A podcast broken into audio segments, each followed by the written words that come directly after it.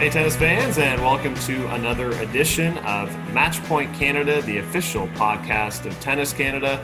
I'm Ben Lewis, joined alongside Mike McIntyre. We're also members of the Tennis Channel Podcast Network. And while we have six Canadians in the singles field on both the men's and women's side, and one of them, uh, born and also raised from Toronto, Canada, he qualified for his first main draw Grand Slam appearance at the age of twenty-nine and joins us uh, for the episode. Stephen Diaz, uh, thanks so much for joining us, and uh, congratulations on your first ever berth to a, a main draw of a Grand Slam. Thanks a lot. Thanks a lot for having me here. Stephen, qualifying for the first main draw of a slam at the age of twenty-nine is a pretty remarkable story. Uh, you've had a few days now to let that sink in since qualifying ended. How does it feel, and uh, how do you stay motivated to continue that journey, hopefully, this week? Yeah, definitely. It was, it was a really, really happy day for me on Thursday. Um, if we would have spoke on Thursday, I would have told you one of, it was one of my happiest tennis days of my life. But now, actually, I'm really just focused on playing tomorrow. And now I'm still happy with the result, of course. But now I just want to go for more. And now I'm just pretty focused on I'm doing my best tomorrow and trying to trying to catch that win.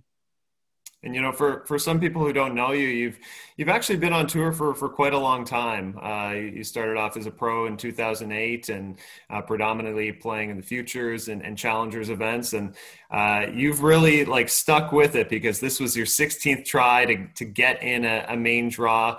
How have you just been able to to stay at it and, and persist for, for so long? And, and did you always hold that belief that you could crack a main draw?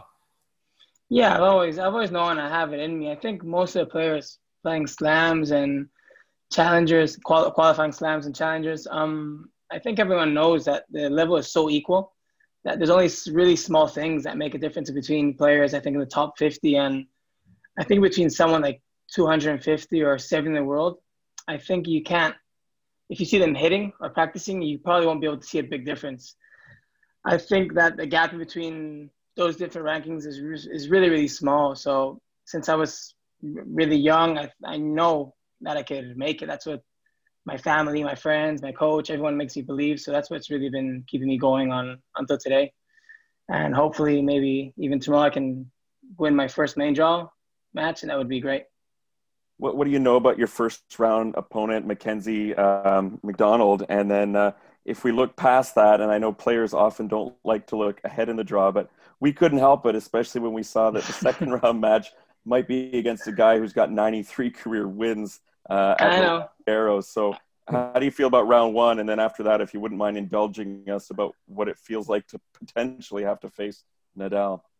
Well, I'll start with Mackenzie, then Nadal is another case.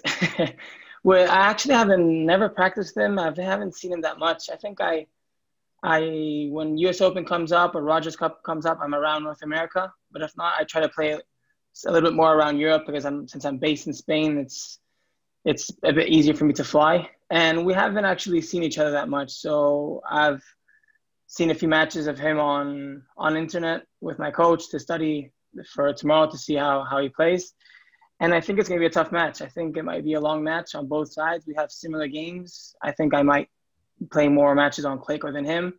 He likes to stick more on, on hard court, but um, if I see his game, he actually has a he has a pretty good game to play on on clay court. And yeah, and as you said, the winner of that match will most likely be facing Rafa.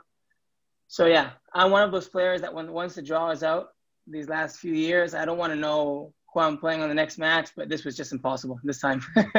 Getting messages from everywhere just saying, yeah, well, hopefully you win. That way we can see if they can play Rafa. It would be so cool, so awesome. Like, okay, yeah, I already found out. what, what, Hard to hide that, that one. What, what does that make you feel when you when you think about that prospect? I'm trying to use it as a motivation. I know, honestly, it's going to be a really tough match. Just playing him here, I think he's, if I'm not wrong, he's won twelve times, That's I right. think. Yeah. And he's one of the most, he's one of the favorite players winning here again. I think anyone wants to play him. I think it's a dream for any player to play one of these top three, Roger, um, Rafa, or Novak. And probably even a little bit more against um, Rafa and Roger, in my opinion. And I think if you want to play him, you would like to play him anywhere else, but not here. Because if it's somewhere else, I think if you have a small chance of beating him, it's probably easier to beat him in best out of three and not best out of five. And especially where he has won twelve times. But I'm going to use that as a, as a motivation for tomorrow to be able to play against him. And, and yeah, I'll use it as a motivation, and I'll just try my best tomorrow to get the win. Hey, you've got three more wins than he does so far there this year, so remember that. yeah, yeah, definitely. yeah. Well, I have to ask, since you, you do have a Spanish background as well as Canadian, is uh, is he one of your, your tennis idols or someone that you, you've looked up to in the past? Well, I think Spanish or not, um, with the Spanish background or not, I think Rafa is probably almost everyone's idol in, in the tennis world. I think, as I said before, these top three, it doesn't matter who you play against. I think they're a, they're a role model for every player to look up to them. Rafa with his the way he fights, his attitude, Roger with his his talent, and Novak, I think he has everything. But yeah, I've known him actually since I'm since I was like eleven. Rafa, he was like, I think he was sixteen at that point, eleven, twelve. I was like sixteen, seventeen. I've known him from a good amount of years. I've practiced with him a few times in the past. And yeah, it would just, it would probably be a dream for any player to play him on this court here, even though it's really, really tough to beat him, to be honest. But I'll try to win my first match. And then if I'm lucky enough to play against him, it will be amazing. Just uh, circling back uh, for, for many Canadian fans who, who aren't really familiar with you yet and becoming familiar because now you, you are in a main draw. Could you just tell us a, a bit about your, your tennis background? Because I, I know you were you, you are from Toronto, but you, you also grew up uh, playing in Spain. Just uh, when when did you begin playing tennis competitively, and, and when did you have those aspirations to, to become a pro? Well, I began, I started to play in Canada. With my older brother and my father, they played for fun. My father has a hobby, then my brother was just any other kid playing on at any club. And my first coach was actually Danny DaCosta. He's well known in Canada from, from tennis and back in the day um, in squash. And then from then we moved to Spain. He actually moved after with us for like a year or two to, as an experience to be in Europe living. And then from then on, I think most of the tournaments in Spain at a younger age until I was like ten, eleven, I was pretty much winning everything I played, I would win. And then from then on, I remember going to one international, no, national, a big national tournament in Spain. One year younger, I was like eleven, it was under twelve. And I did like, I think I did semifinals or final, and no one knew me. And I think from, from then on, um, I didn't really take it that serious at that point. It started to get more serious when I got my first scholarship in Madrid when I was eleven. I left home at the age of eleven already. And then is when I started to get a bit more serious. And from then on, I've been just dedicated to play tennis and away from home all these years. So so that's a bit of my story, and, and now I'm here. Do you get back to Canada very often? Have you got family still in the uh, Greater have, Toronto area? Unfortunately, well, my grandmother lived there. She passed away a couple of years ago. But I had my grandmother, my my mom, she has a, a brother. And my father, she, he has a sister. So, yeah, I have a few cousins, aunts and uncles. So, and I don't get to be that often. I can't even be that often at my home here with my wife. So, and my parents, they live in the south of Spain. I live in Barcelona. So I can't really see them. So I actually only go to Canada when the Challengers or the Rogers Cup is on. And unfortunately, I can't really be there that often to see my family there. Yeah, unfortunately, that couldn't happen this year yeah. for uh, COVID-related yeah. reasons, of course. Yeah, um, I would have loved. Yeah. Stephen, I was just going through some of your results, and the futures and challenger level seems like you've had so much success there. I believe thirty-eight finals between those two levels. Um, twenty-five of those looked like they were on clay court, thirteen on hard court. How would you describe your level of comfort on those two surfaces? Is it safe to say that clay is your, your number one? No, actually not. Last year, year and a half, I think I've been playing more on hard court, but it's hard for me to say. So many people have asked me, like, not even my opponents, they don't really know where where I play better on. Since I think I played more tournaments on clay court, clay court because I played when I was at a younger age, I played most of my tournaments on on clay. And in Europe, it's true that here in France, Italy, or even Czech Republic, there's a lot of challengers on, on clay court. So that's probably the reason why I might play a little more on clay than on hard. But actually, I couldn't really say. If you ask me right now what I prefer, hardcore clicker, I might say clay court right now, but you ask me in two or three weeks, I've won a tournament on hardcore or I'm in semifinals at a challenger, I'll probably say hardcore, but I couldn't, I can't really, I can't really say what, what I prefer. It actually depends on, on who I play against. If I play someone from I don't know, somewhere that clay court is not that – you don't play on off that often, I'll probably say I prefer playing on clay court against that opponent. And then the other way around as well. But oh, yeah. now I think now I think everyone – it's not like ten, fifteen years ago you would play someone from Asia on clay court and you would say, oh, that's a good match for me to win, you know? Because I think the surfaces on hard court, they're slower and slower. It's easier to play. You can – there's more rallies.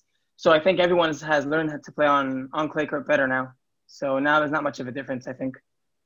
Yeah, and I, I'm curious just uh, the conditions right now at Roland Garros, because obviously we're we're in a u- unique situation where it's being played into the fall, late September and, and early October. And uh, you bring up uh, the weather forecast, and we're looking at rainy, rainy, cold days, um, some tough kind of wet conditions. I, I've heard yeah. different players say say obviously that the that the ball has changed as well, that it's a heavier ball. Uh, what do you think about these conditions, and do you have any opinion on who it might suit overall in this tournament?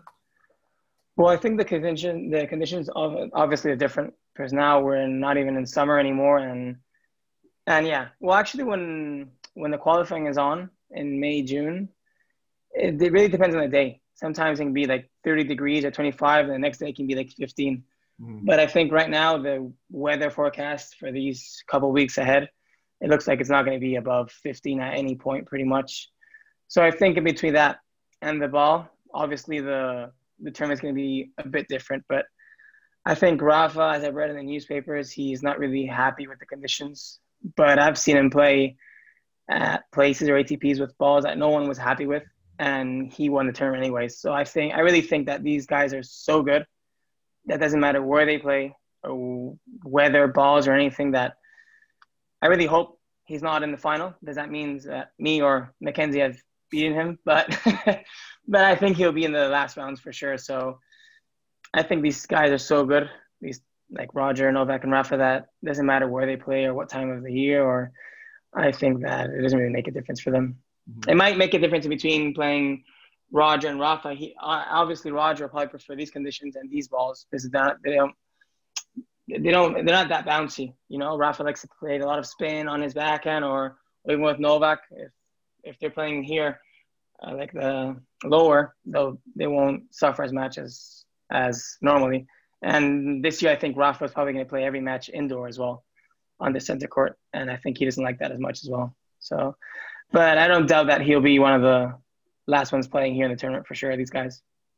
Well, as Canadian tennis podcasters, we hope those Wilson tennis balls drive him crazy, and uh, uh, yeah. we wish we wish you uh, all the success. And and regardless of how far you go or what happens next, Stephen, uh, big congratulations on on qualifying and and just the perseverance that you've shown throughout your career. I think is a lesson for young Canadian or young tennis uh, players anywhere to really uh, take note of. And um, yeah, both, definitely. Uh, We both want to thank you so much for taking the time to join us today. Thank you. Thank you to both of you. Thanks a lot. Thank you very much. All right. Stephen Diaz. Take care. Take Good care. Luck. There you have it, Canadian uh, Stephen Diaz. sixteenth try, Sweet sixteen, qualifying uh, for his first ever main draw uh, at a Grand Slam. And uh, really a great story, because, yeah, if you look at his career, and I was surprised to say he, he wasn't necessarily more comfortable on clay versus hard court. But uh, this has got uh, this is a player who's kind of taken the hard route, just grinding through futures and challengers, getting enough like quality results there uh, to always give himself a shot at a Grand Slam, and and now he's finally arrived uh, at Roland Garros with an opportunity to face uh, Mackenzie McDonald in the first round, and who knows, maybe a chance to face uh, Rafael Nadal in the second would be an incredible story. I love how he was talking about it too. You could tell there were times in the conversation where he was kind of saying like, yeah, who has a chance against Rafa here? But then there were moments where he started kind of, you could tell like almost talking himself up about, you know, the balls and the conditions and, yeah. and how Rafa was speaking this week. And, you know, and that's the, the competitiveness, and that's the, the nature of being a professional athlete is, yeah, you've got to go in there giving yourself some chance.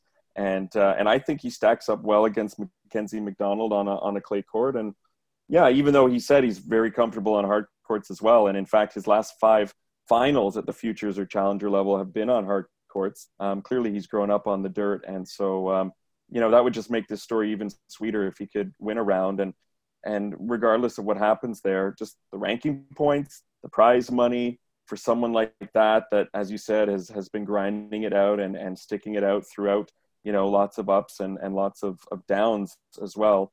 Um, that would be huge for him.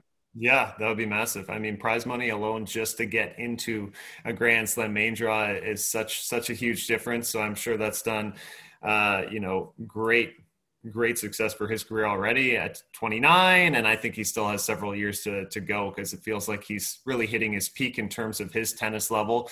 Um, a lot of tennis to get to, because we are doing a full Roland Garros preview. Here we go. Yeah, and uh, I wanted to start on, on the women's side, and we'll start on the Canadian side because we have two of them in the field, in, in Leylah Fernandez and Genie Bouchard. And one interesting element, I think, is normally we're used to North American players not really having a comfort on the clay court surface. And um, Leylah Fernandez last year, of course, this is going back almost a year and a half ago, she was playing the juniors and winning the junior French Open title, which is an amazing story in its own right. But uh, you look at how far she's come in just that span of about fifteen, sixteen months to now be inside the top one hundred at the age of eighteen. And you, you have to think of what her confidence level must be like in her game um, going into the French Open now compared to last year where she was still playing juniors. It's amazing. Yeah. I was going to say what a difference from twelve months ago, but you're right. It's been more like sixteen months since, yeah. uh, since she won that junior uh, trophy. But yeah, well, what a rise, what an ascent for Leylah Fernandez, who we've talked to about, I want to say a half dozen times since then. And just the, the growth and the maturity in her game and, and her mentality and what she's accomplished since then, between the, the big Fed Cup win over Bencic and beating Sloane Stephens and, um, and, and pushing players that are ranked so much higher than her. She's inside the top one hundred or, or one hundred right now. And, and she totally belongs there, if, if not higher. And she just recently turned eighteen years old. She got the first uh, main draw slam win of her pro- professional career at the U S Open owner over Vera Zvonareva, former U S Open finalist. And uh, so she's not intimidated by anybody, and she's going up against the thirty-first seed uh, here at the French Open, Magda Linette. And, uh, you know, beyond that, I mean, Kvitova perhaps in round three if she were to get there. But I, I wouldn't place any huge expectations on Leylah, but I also wouldn't put any barriers or restrictions on what she can do either. Yeah, I, I completely agree. I, I look at that first round match. I think pretty winnable. Linette, pretty good Polish player, but no major weapons, not a, a serious, serious threat. And I think that's a great opportunity. If you're probably picking out a seeded player that you want to face first, it might be, you know, someone in that thirty, thirty range. So thirty-first seed Magda Linette, this is definitely a winnable opportunity for Leylah Fernandez. And as you said, I, I think a win here at Roland Garros would be a, a huge, huge success. And we've already seen that success. And she has that comfort level playing Grand Slams uh, from just flushing Meadows a few weeks ago. Uh, so I, I certainly think it's an opportunity. Same for Genie Bouchard. Um, look, she, to me, earned this wild card to, to play the French Open. I, I think people look at maybe her fame and popularity and said, would think maybe she was just granted that for, for that reason, but that's not the case. I mean, we saw her make that finals run in Istanbul, and obviously she's playing a much, much better brand of tennis, some of the best tennis we have seen her play in a, probably a couple of years at least, and uh, gets another opportunity here. Unfortunately, the result might have already come through by the time you listen to this podcast, but uh, she She has a first-round match against Anna Kalinskaya, and um, I think a victory here for Genie Bouchard, just even uh, a main draw win would, would be a success um, for me at least. Big time. Yeah, big time compared to where she was a year or so ago, two years ago even. Um, she's having a resurgence. You know, Genie's back, and what the ceiling is there remains to be seen, but she's playing with renewed confidence, and that partnership with uh, Renee Stubbs is clearly yielding some nice benefits. And uh, as you mentioned, this will probably be live by the time that match is ended, so we won't dwell on it too much. But should she get to the second round, she might face Dayana Yastremska, um, who has been, you know, I, I, for lack of a better expression, like a total disaster lately, mm-hmm. and uh, splitting with coach Sasha Bazhin. And when I spoke to Dayana at the U S Open, where you and me were both covering the event, she said she's totally confused about her game right now. She didn't even want to take any questions about her game. And that was after her first round win in New York. You'd think a player would be happy to talk about how they were feeling and how their game was going. So when a player admits they're confused and not sure about their game, that definitely doesn't bode well um, for where their mentality is right now. And I think that could be a nice opportunity for Genie, who's a much more experienced player as well. She's been through those those um, tough moments, and she she knows and she's feeling, and you can tell that she knows she's on the upswing right now. So uh, I mean, it might all be for naught depending on how the first round goes. But, uh, you know, again, I think Jeannie's got a good shot to perhaps win a couple matches under her belt here, which would be a huge plus. And, you know, those are our two Canadian uh, women's singles players, Leylah and Jeannie. We don't have Bianca there. And maybe we can talk about that for a moment. What a what a disappointment for her and a disappointment for her fans that not only is she not playing Paris, but she shut down her entire twenty twenty season now. Yeah, I think this was something that had been probably rumored about uh, within the past few weeks, that is Bianca going to shut down her season? And and we saw her, you know, have her name pulled out of Rome. And I think when that happened, we got the sense that she's not going to play the French Open if she's not signing up for a clay court event prior to it, because she hasn't played any tennis. Um, but obviously with the coaching team making that decision to pull the plug on twenty twenty, I think part of that decision is the fact that it is a pandemic year. It's not going to cost her anything in the rankings, so they're going to take additional time to focus on her health and training. This is what she said in her message. Um, but at, at the same time, I think we have to be concerned that it, we're going on now a full year uh, since she's played a W T A match. So if that's the amount of damage that was done to her body from that twenty nineteen season, I'd be concerned. I think she did suffer a setback in the training this year when she was looking to make a return. Uh, had some type of issue with her foot, but uh, you have to wonder if this is just going to be an ongoing issue throughout Bianca's career, dealing with injuries. Um, so I hope this extra time can can help her come back, you know, stronger than ever in twenty twenty-one. I know that's what she's hopeful for. When I saw her in person down at Niagara Falls, I wouldn't have known she was someone who was injured. I will say that, um, but yes, yeah, still not ready to go, which is obviously a disappointment for Canadian fans. Yeah, it's big time concerning uh, for me and for most, I think. Um, and, and after what she did in two thousand nineteen, there was so much optimism to see her build on that, to see her maybe cement herself in the top five, top ten of the rankings and, and continue that huge success we saw last year. Um, I, I don't fully buy the the COVID, I'm not going to say the, the excuse, but that angle of her pulling out of events. Um, I, I really think it is injury related. And, um, you know, we'd love to have her on the podcast. We're trying to get her back on the podcast to, um, you know, elaborate a little bit on, on what she's been feeling, what she's been going through. And, uh, I mean, now she's got months ahead of her, you know, to uh, to heal it properly and to get back to training. And, uh, you know, we can only hope for twenty twenty-one that uh, the tennis is in a better place, that Bianca's in a better place, because when she is, it gives Canada our, for sure, our best threat at, at any tournament in uh, in singles draw men or women right now. Um, we should mention also amongst the women, we've got uh, three that are playing doubles in Paris. Gabby Dabrowski, of course, who's playing with Yelena Ostapenko, and I really like that duo. We've talked about them before. A nice mix of of offense and, and the doubles experience with Gabby there and uh, Ostapenko's firepower. And, uh, and Gabby's always had her best results at the French Open, winning in mixed doubles uh, three years ago, making the finals in eighteen and nineteen as well. So Uh, although there's no mix this year, I do think in, in women's doubles, she's a big threat there. Sharon Fishman as well, playing with Katerina Bondarenko, who she's had some success with earlier this year. Uh, she could actually face Gabby. The two of them could face each other in, in round three if if they both get there. And Leylah Fernandez with the wild card, and she's playing with Diane Perry, an eighteen-year-old from France. So we've got three entries in doubles, and uh, it'd be great to see some success in, in that draw as well. Yeah, I, I do love the Dabrowski-Ostapenko team, and I think there's going to be a great comfort level and dynamic with those two, given that Ostapenko, she won her major, major title, obviously, at the French Open three years ago. And now you think about her firepower from the baseline and only worrying about really having to manage half the court, playing her big baseline offense, having Gabby take care of everything at the net because she's so strong at net. I think they could be a major threat Uh, to potentially win. They're definitely a contender here, I think. Um, some other big storylines. I mean, we've we've talked about Serena and the push for twenty-four. If if I'm probably ranking Grand Slams in terms of opportunity for Serena to get a twenty-fourth, I think the French Open would likely be at the bottom of the list, to be honest. U S Open, Australian would probably be at the top in terms of hardcourt play. But she still has won this major three times, and uh, she did win it in twenty fifteen. And I go back to last year, and when she went out, that took an incredible performance from Sofia Kenin. And we know, of course, uh, what what Kenin's turned out to be, a great major champion in her own right. So I, I don't think Serena is a favorite here, but I wouldn't be surprised if she's contending and maybe pushing towards quarterfinals, semis uh, again, just like she did at the U S Open.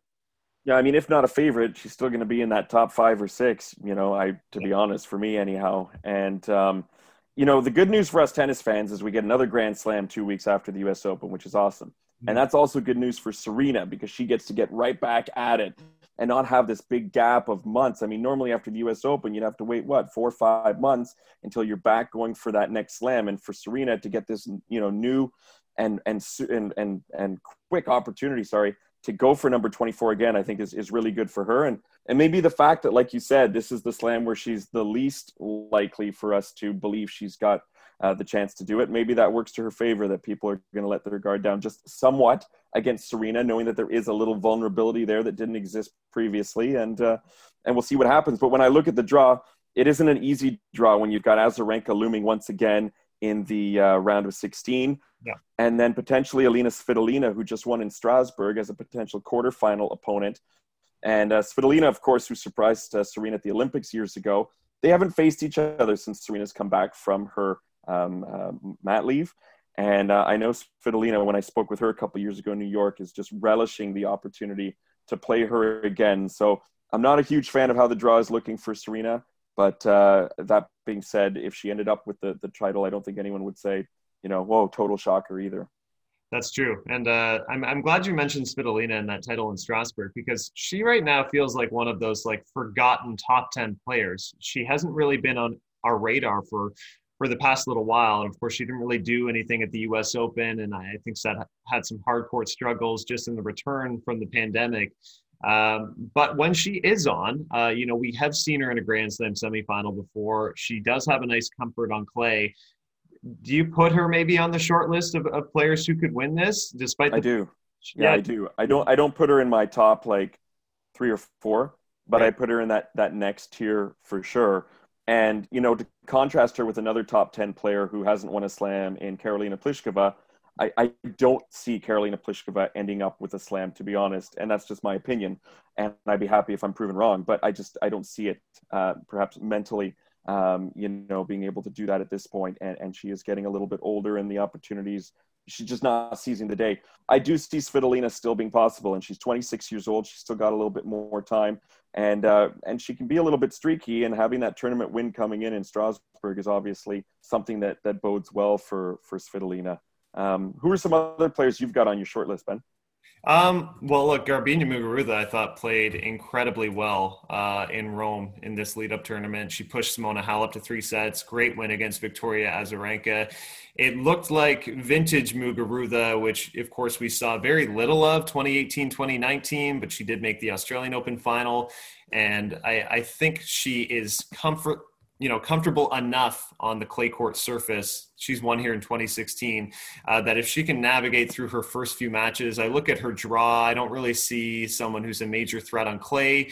I know Jennifer Brady's been playing great tennis, but I, I, I just don't trust those hard hitting American players to always get it done on clay. So I think if Muguruza can work her way through that first week comfortably, um, she is definitely on my short list of, of potential players who could win this slam.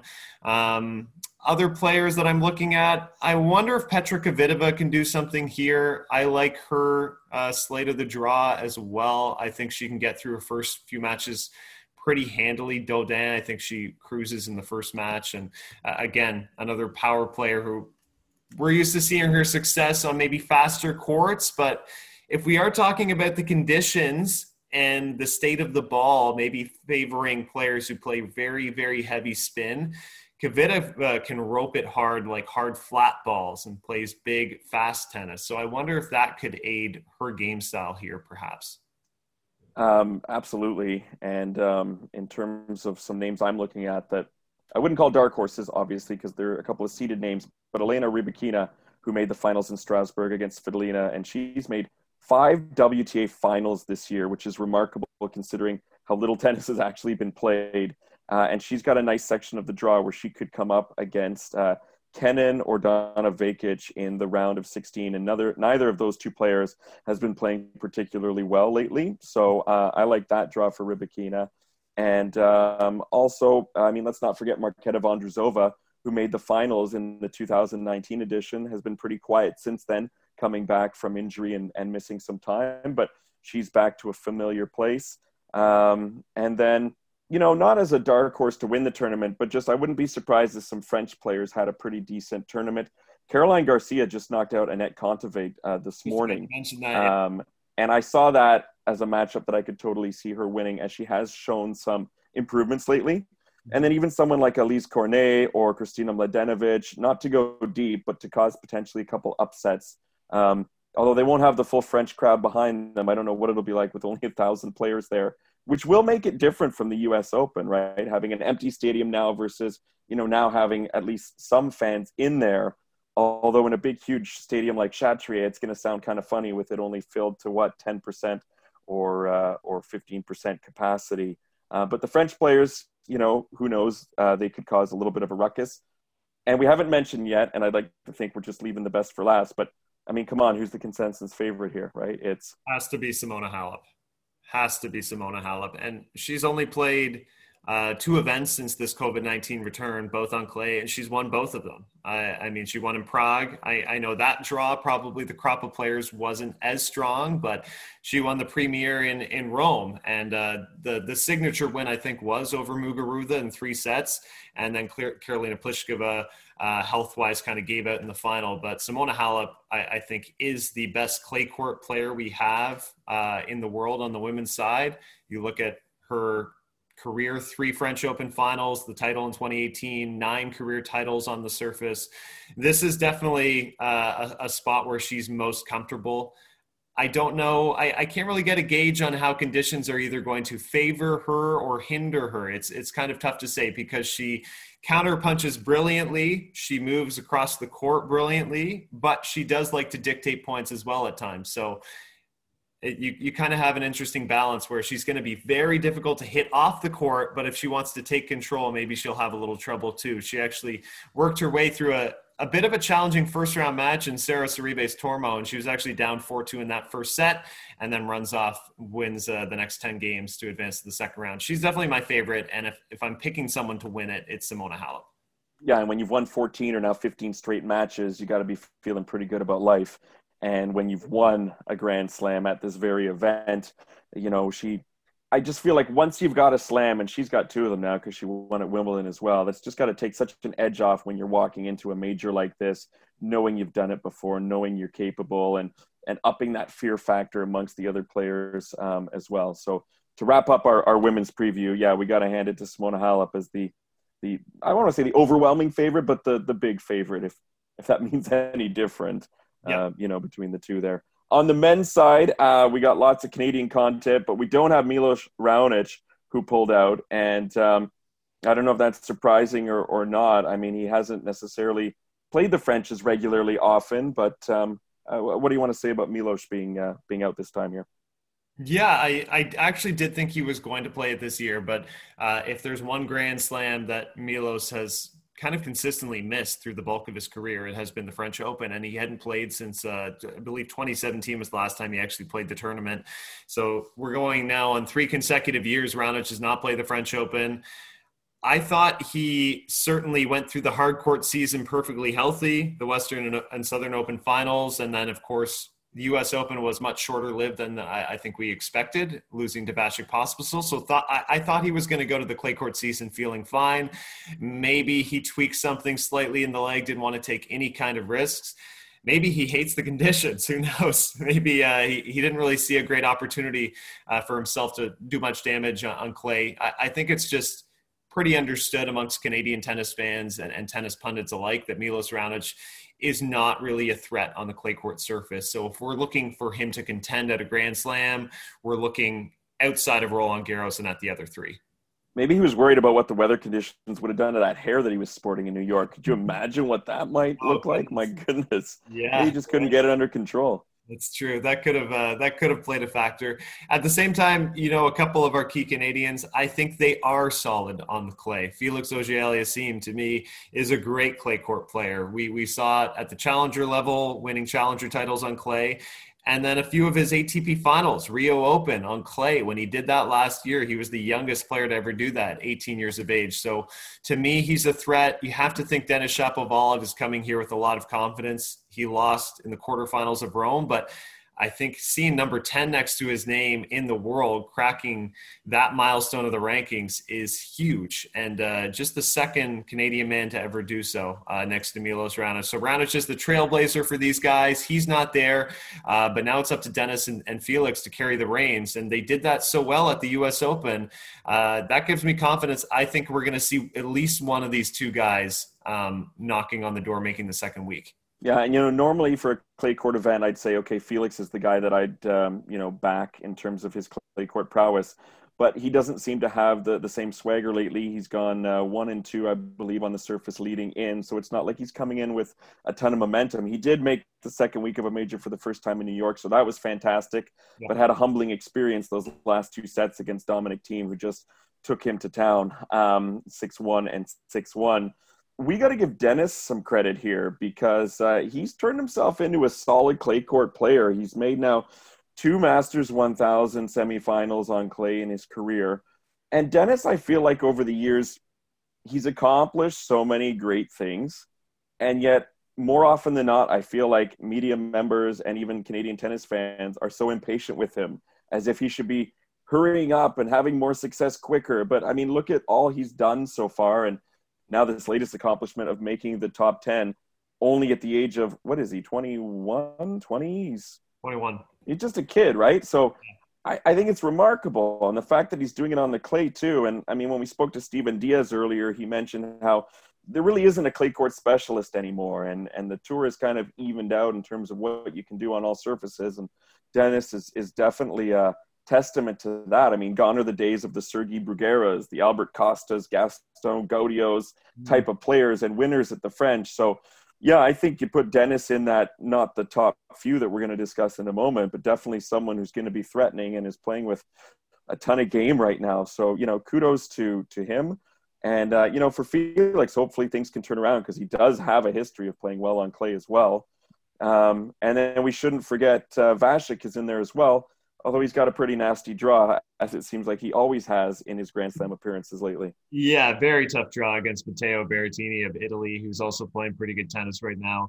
Uh, look, Vasek as well, he has never found the clay court success. He hasn't found the recipe to, to deliver here in the past. He hasn't won a match at the French Open before.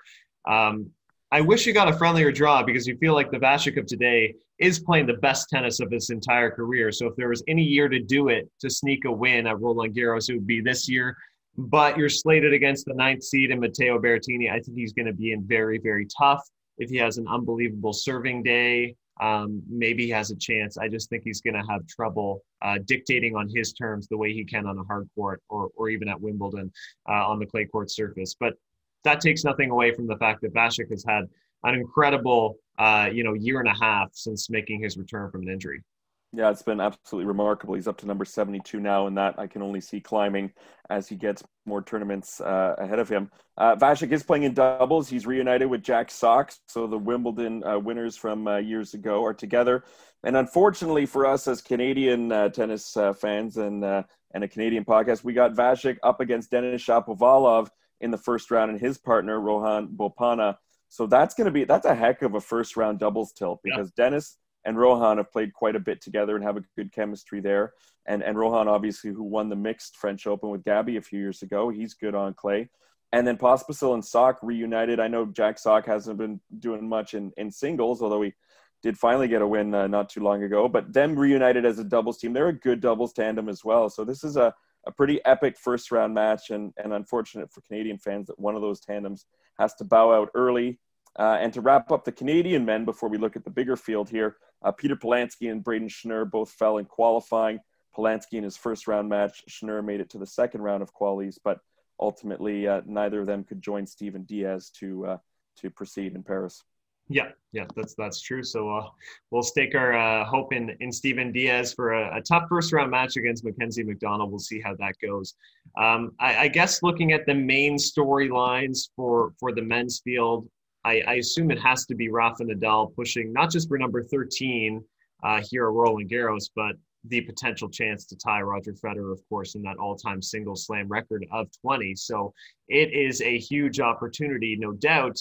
Uh, people think he could potentially be vulnerable here, though. He lost in Rome to Diego Schwartzman, who played a terrific match in a terrific tournament. And the way the draw has shaped up, we have Dominic Thiem on Nadal's half, on that lower half of the draw. So for Novak Djokovic, for example, he won't have to go through a player like Thiem to get to the final, whereas you look at a, a path for Nadal, is he going to have to beat Thiem and Djokovic to, to take the trophy home? That feels like a very tall order. Look, if this was best of three, I would definitely have more concerns for Rafa, because I think it would be uh, much more p- possible for, for someone to take him out in an environment that he's not used to, not having the full stadium, not having the full stands that are behind him, dealing with new balls from Wilson that he's already griping about and not happy about, uh, playing at this time of year, playing without his usual repertoire of clay court events that uh, that he leads in with. So for all those reasons, if it was a best of three, I would have, yeah, some justifiable concerns that he could not go out early, but certainly against a tricky player in the quarters uh, or semis, you know, uh, or even round of sixteen, depending. But it's best of five. Like you said, he's got so much on the line. He's going to tie Roger, which you know he's super hungry to do. If he wins the event, it'll be his hundredth. He'll cap it off with his hundredth career win at Roland Garros. Um, and um, and and when you're ninety-three and two at a tournament lifetime, uh, you know, you're feeling pretty good as well. So best of five, he's an absolute beast. Um, and yeah, I mean, he is going to have to potentially, um, you know, have some challenges, and it might be a little trickier than usual, but I, I still see him getting to those late stages of this draw. Um, but there are some players that he's going to have to contend with that will be trickier at that stage. A Dominic Thiem, a Novak uh, Djokovic, of course, in, in the finals. And let's talk about those two guys, first of all. What does the U S Open mean for, you know, what happened at the Open? What does that mean for Novak? And what does that mean for Dominic Thiem? Yeah, well, I'll, I'll start with Novak, because I do have to gr- give him a, a lot of credit for mentally kind of flushing out what happened at Flushing Meadows, uh, no pun intended, uh, but sort of just to take that disaster and so promptly move on and, and go to a Masters one thousand in Rome and capture a huge title, which was actually his thirty-sixth Masters of his career, which puts him first all time. So for him to bounce back that quickly, you look at his record in twenty twenty, thirty-one and one, that's just a sterling record. And I think probably people view the loss as not even a real loss. Nobody's actually, you know, Carreño Busta hadn't even won a set against him in that match yet. I, I mean, maybe he could have taken the first set, but I don't think anybody in their right mind was thinking Carreño Busta was winning that match had it played out. And I, I think people just kind of viewed the U S Open as a lost opportunity, a given away opportunity for Novak Djokovic. So I think his his confidence is still sky high. I think, of course, he's the favorite on the top half to get to the final. I'll be surprised if somebody stops him. Um, I think it's it's going to take an, you know, otherworldly performance from somebody like uh, mm, I'm I'm not really sold on Medvedev yet on clay. Andrei Rublev, I wonder if he comes in with some confidence, because he just won this this impressive title in Hamburg, beat Tsitsipas in the finals, and he's playing great tennis, and actually was playing great tennis at the front end of twenty twenty. So I think he could pose a threat. My issue with Dominic Thiem here, um, look, he should be certainly confident from that U S Open win uh, and, and getting his first major title. And if we were to predict where is he going to win his first major title, we probably would have said Roland Garros, but this is a brutal draw. I mean, terrible, isn't it? It's just absolutely terrible from the get-go. It's terrible, and, yeah. and it doesn't ease up for him either. No. Um, uh, starting with Cilic, uh, I mean, Opelka and, and Ruud, I mean, I don't see them taking him out, but that's definitely, you know, not the type of matches you maybe want to start with. Right. But then it gets tough. You're either going to get Felix or Stan Wawrinka, then maybe a Monfils or a Schwartzman. And then you got to go through probably Nadal and Djokovic to win the title. So that's uh, that's all kinds of awful for Dominic Thiem. Yeah, that just seems like an impossible prospect. We talk about how difficult it is to beat one of the big three, especially at a Grand Slam. Is it really conceivable that he beats both to win a Grand Slam title? So I don't think that's possible. I think the only way Dominic Thiem wins this title is if somebody takes out Novak Djokovic on the top half. I, I think that's the only scenario. Or if Nadal were to somehow bow out early, I just don't see anybody who could stop Nadal from getting to the semifinal. People have pointed out Fabio Fognini. Fabio, Fabio Fognini has been a thorn in Nadal's side at times in his career. I, I believe he has five career wins, but we haven't seen any form from Fabio at all uh, in, in twenty twenty. So, and best of five, I don't really see that happening. Um, so I, I'd be very surprised if Dominic Thiem was able to win this title. Yeah, you, you know what I want to say? I mean, you summed it up pretty good there for Djokovic and for Dominic Thiem, so I don't have much to add on either of those two. But uh, just when I'm looking at the draw here, I'm looking at the draw and feeling different about it now than I used to. Uh, and I don't know if it's because only two of the big three are there, but I think basically it's because of what happened in New York. And although Rafa wasn't there and although Djokovic beat himself, it allowed some of these guys to go deeper than they normally would have, to have their first moments, Zverev's first Grand Slam final, Thiem's first Grand Slam win. And I think now when I look at this draw, I see things being a lot more even. And I don't know if this is the turning point, the transition point where we see the big three and the uh, the next gen or the under thirty generation kind of meeting each other on equal footing or more equal footing. And it's going to happen at some point due to age or deteriorating skills or increasing skills from the young guys. But when I look at the draw that I filled out here and I look at the names like Medvedev, Rublev, Berrettini, Shapo, Tsitsipas, I don't look at them anymore as next gen. I look at them as being, you know, mainstream top ten presences, and with good reason. And I think that U S Open, despite the lack of the big three um, and the loss of Djokovic earlier on, I think that tournament may signal that turning point and mentally give the rest of that field that confidence that they certainly belong. And maybe we're going to see less domination and more kind of back and forth between these young guns and the uh, the established top guys who've been hoarding all the majors this year.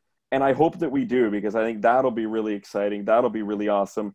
Jimmy Connors told us when we spoke with him a week or so ago, he wants to see it, um, you know, have those two groups meet on even footing and have that time in both their respective careers to have some great matches to excite tennis fans, pass the torch, not just kind of drop the torch, if you will. Yeah, yeah, I think you make a, a great point. Uh, I think self-belief for this next-gen crop Um, was so, so important to believe they could win a major title, believe they could win a Grand Slam. And of course, Thiem is a, a bit older than that next generation when you're talking about the Zverevs and the Tsitsipas's and Rublevs. And, but he's under thirty. And Medvedevs, but he's he's well under thirty. And I, I think it was huge for just um, that opportunity to see some one of them hoist that major trophy.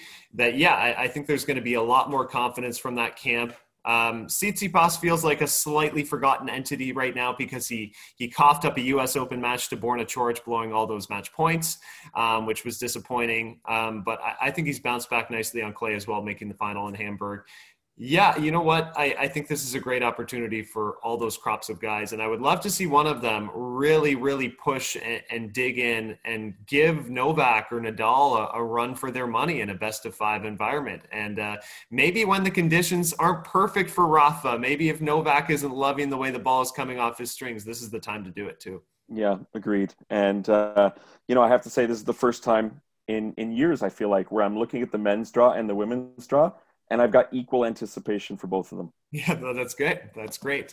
Um, I, I do think, you know, we have to peg, if, if I'm picking someone to win this title, I, I've just probably learned my lesson, maybe trying one time going off the cuff, just don't pick against Rafael Nadal at the French. Uh, but I think this is the most vulnerable he has been probably since uh, twenty fifteen when he didn't win it. Of course, twenty sixteen, he also got injured there. So this is the most vulnerable he's been here in a while.